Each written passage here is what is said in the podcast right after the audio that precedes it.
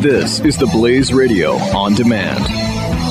2017 is going to be a volatile economic year. We may see politicians throughout the world attempting to control central bank policies. Several renowned financial analysts have warned that political interference in central bank policies may mean our economic misses of inflation and growth targets. Gold is an international currency that can't be issued or controlled by governments. If you don't have the only hard currency that has outlasted every politician and every failed idea of governments for centuries, you need to speak to Goldline right now and learn how easy it is to add gold to your portfolio or IRA. Now is the time to diversify your financial portfolio by adding gold. Call 1 800 913 Gold. Buying real gold is easy and fast at Goldline. And you're going to be happy that you finally made the call. 1 800 913 4653. Goldline also offers price protection against short term market fluctuations on qualifying purchases. So buy with confidence. Read Goldline's important risk information and find out if buying gold is right for you. Call Goldline 1 800 913 4653.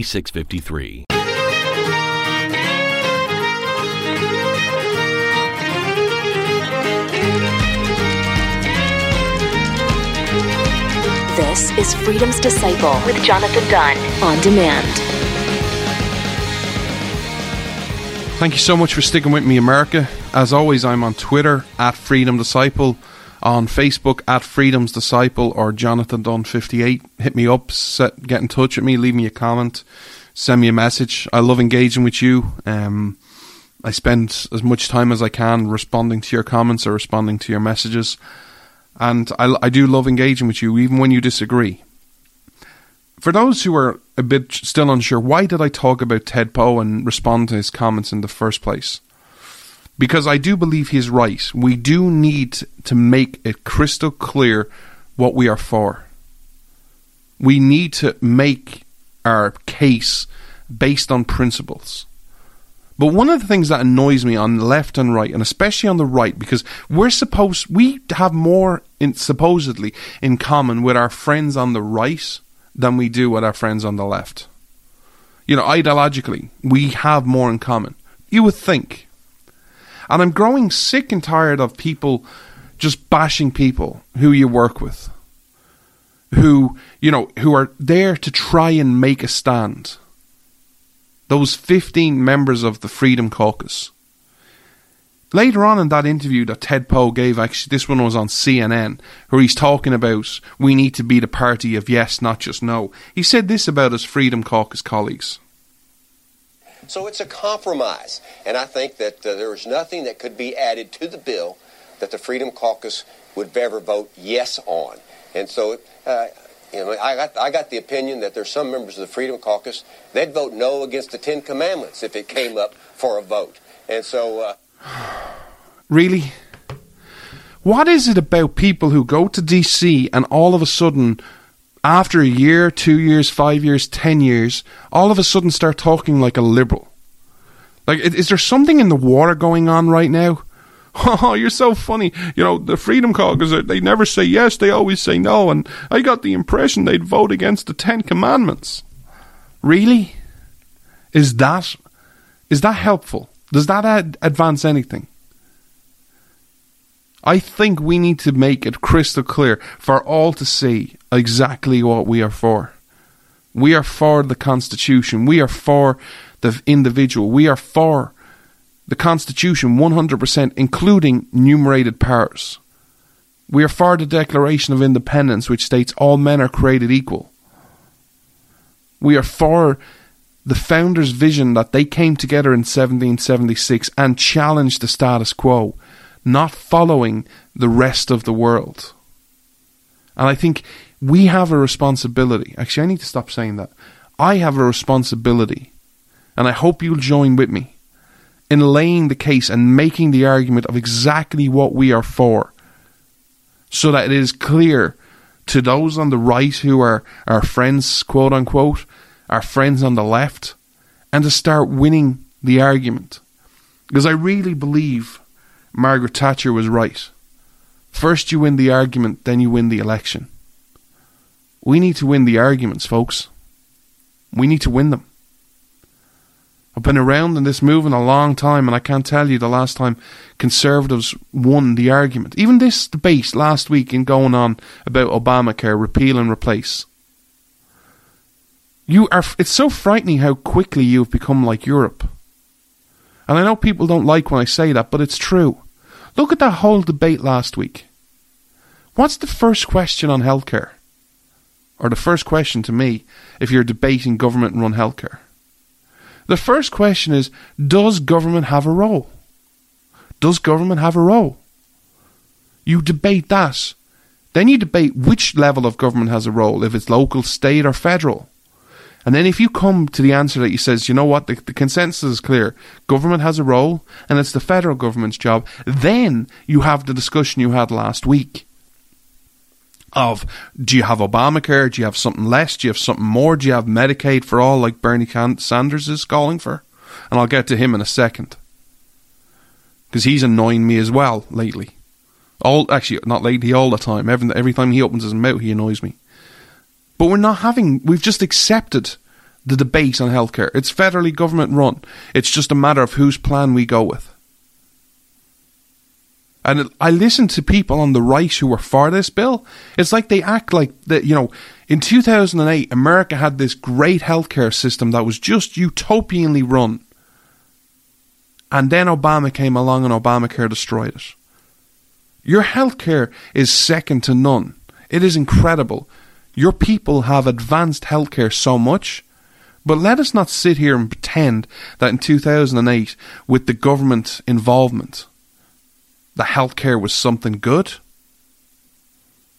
There were problems with it. The idea, if you want to have government involvement, it should be how can we get the best healthcare system, period, with no pitfalls, with no downfalls? Not let's get back to 2008 or 2000 or 1992. But this brings me to another point. One of the things that infuriates me on anybody who says this, on I don't care about your ideology. In case you haven't heard, this is Bernie Sanders. Bernie Sanders said this last week. And the audio isn't the best, so turn it up if you can, if you have a volume on your speaker. Turn this up. Have no hesitation in saying this.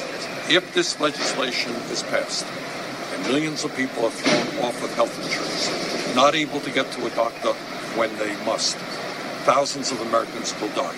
That's what this like. So, for those of you that couldn't hear that, it's he was given a talk out somewhere outside, and journalist. It's a it's a journalist secondhand information. Had tipped the Independent in in England. He basically said if this bill passes, the Republican plan, that if this bill passes, basically thousands of pe- people will die. That is infuriating to me. Because you look around the world, and I'm going to share a story with you now in a second, but you look around the world and you see socialized medicine. People die because of socialized medicine each and every day. They die in England, they die in Ireland, they die in Europe, they die in Australia, they die in Canada. This myth that, well, if we have a single payer for all, that all of a sudden it's utopia and everything's perfect. You might have a quote unquote right, as Bernie Sanders likes to say.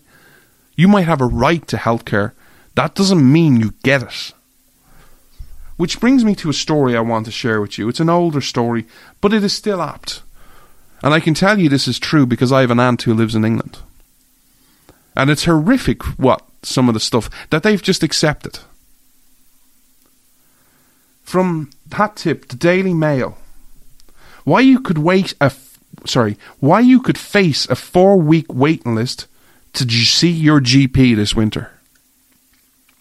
Patients will have to wait four weeks to see their family doctor this winter, the chairman of the Royal College of GPs has warned.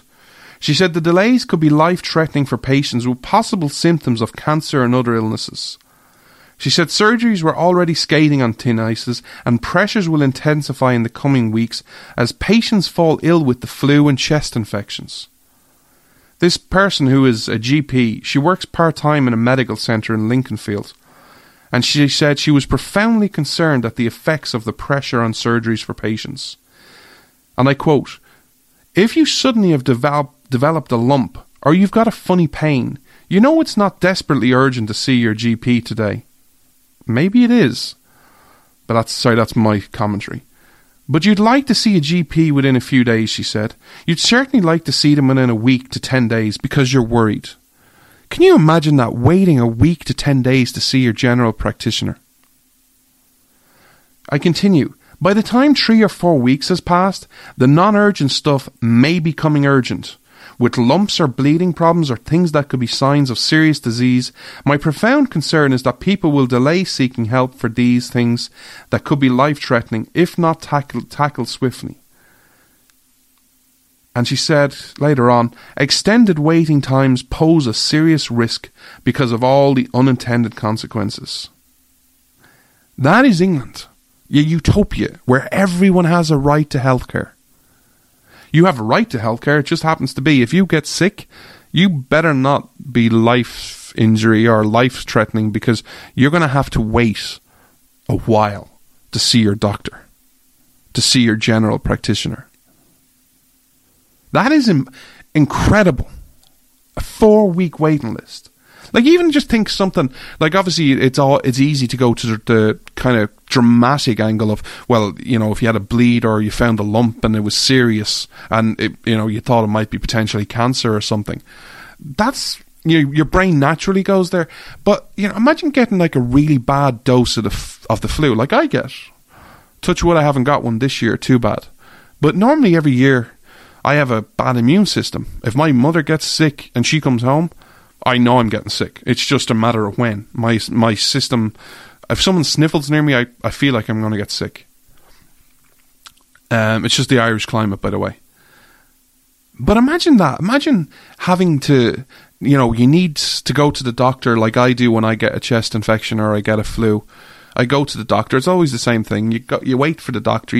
I see him in about a day or two because I pay. It's I'm we have a two tier system over here um, and I will pay. Thank God we have a two tier system, even though the Irish politicians think that's an unfair advantage. Um, and they want to bring me down to the other people's level, not bring other people up. But that's a different subject. But I have to go to him, and he gives me about a week's supply of of um, antibiotics and steroids to, to clear it up. I can't imagine waiting four weeks to see my GP to get those antibiotics. I think I'd be dead nearly or I'd feel like I was dead if I had to wait four weeks to get those antibiotics and, and steroids. But that is what happens in England. That is the system of utopia. Now imagine something, you know, something, I'm, I'm trying to think of something, you know, something that's not life threatening but's really serious, like, like a hernia or, you know, your liver bloods are all over the place and you start going yellow. Imagine having to wait four weeks for that. It could have been a simple case of getting on antibiotics or, or you know, getting you in for an opera- operation to fix your hernia. But you got to live with four weeks with that pain and that discomfort and maybe cause more damage in that four weeks just because we're all entitled to healthcare. That is a report from England.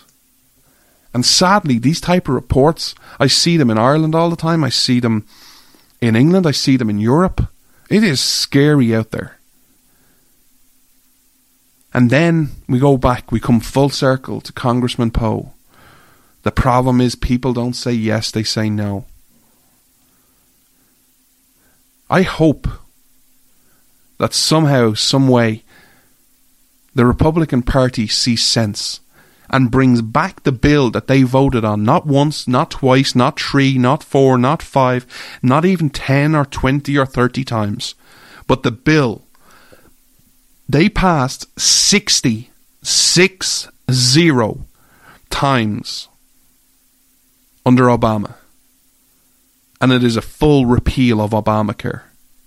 And then I hope you go even further. I hope you repeal Obamacare 100% and then you start bringing in practices to remove other parts of government involvement in healthcare and seek to empower the individual and not be their boss, not be their savior, and not make them dependent on you. Because this all boils down to one simple nature's law question Which is the moral path in life? To help people and make them dependent on you? Or to help people and give them a lift up so they can help themselves? That is the ideological difference. And it's not even between left and right anymore. You can't say that. Because it's not between left and right. Congressman Poe is someone with, what did I say, 92% from ACU and 87% or something from Freedom Works? He's a right, right person. Member of the Freedom Caucus. He wants people dependent on government. And it is on both sides.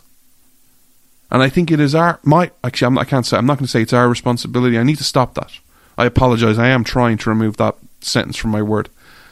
It is my responsibility, and I hope you join with me, where we understand that this battle is not left versus right. It is liberty versus tyranny. It is to be independent versus being dependent on someone else. And it crosses party lines. It crosses ideologically divides. We have to make the case because I firmly believe this in my heart of hearts. The freedom is the way to go. The freedom is the most empowering message that we can give. It just seems that so many, so along the way, have lost belief in that message, have lost belief in the power that message holds. Let us be the generation that inspires and breathes new life into that empowerment and that awesome, inspiring message. And let us share with our brothers, our sisters, our family, our communities, our country, and our world that there is another option. There is another way. And it is the way of principles, of nature's law and nature's God and the idea that an individual is sovereign and they can do anything they want. We must, again, sorry, I must be the generation, and I hope to join arms with you to show and chart this new course. So, and make it crystal clear not what we are for, not what we are against, but the principles that we know in our heart of hearts are eternally true. I got to take one more quick break, America. Don't go anywhere. I'll be right back. I still have a lot of other topics I want to share with you. Thank you so much for listening to this short clip from the Freedom's Disciple podcast from last Saturday. I hope you enjoyed the content.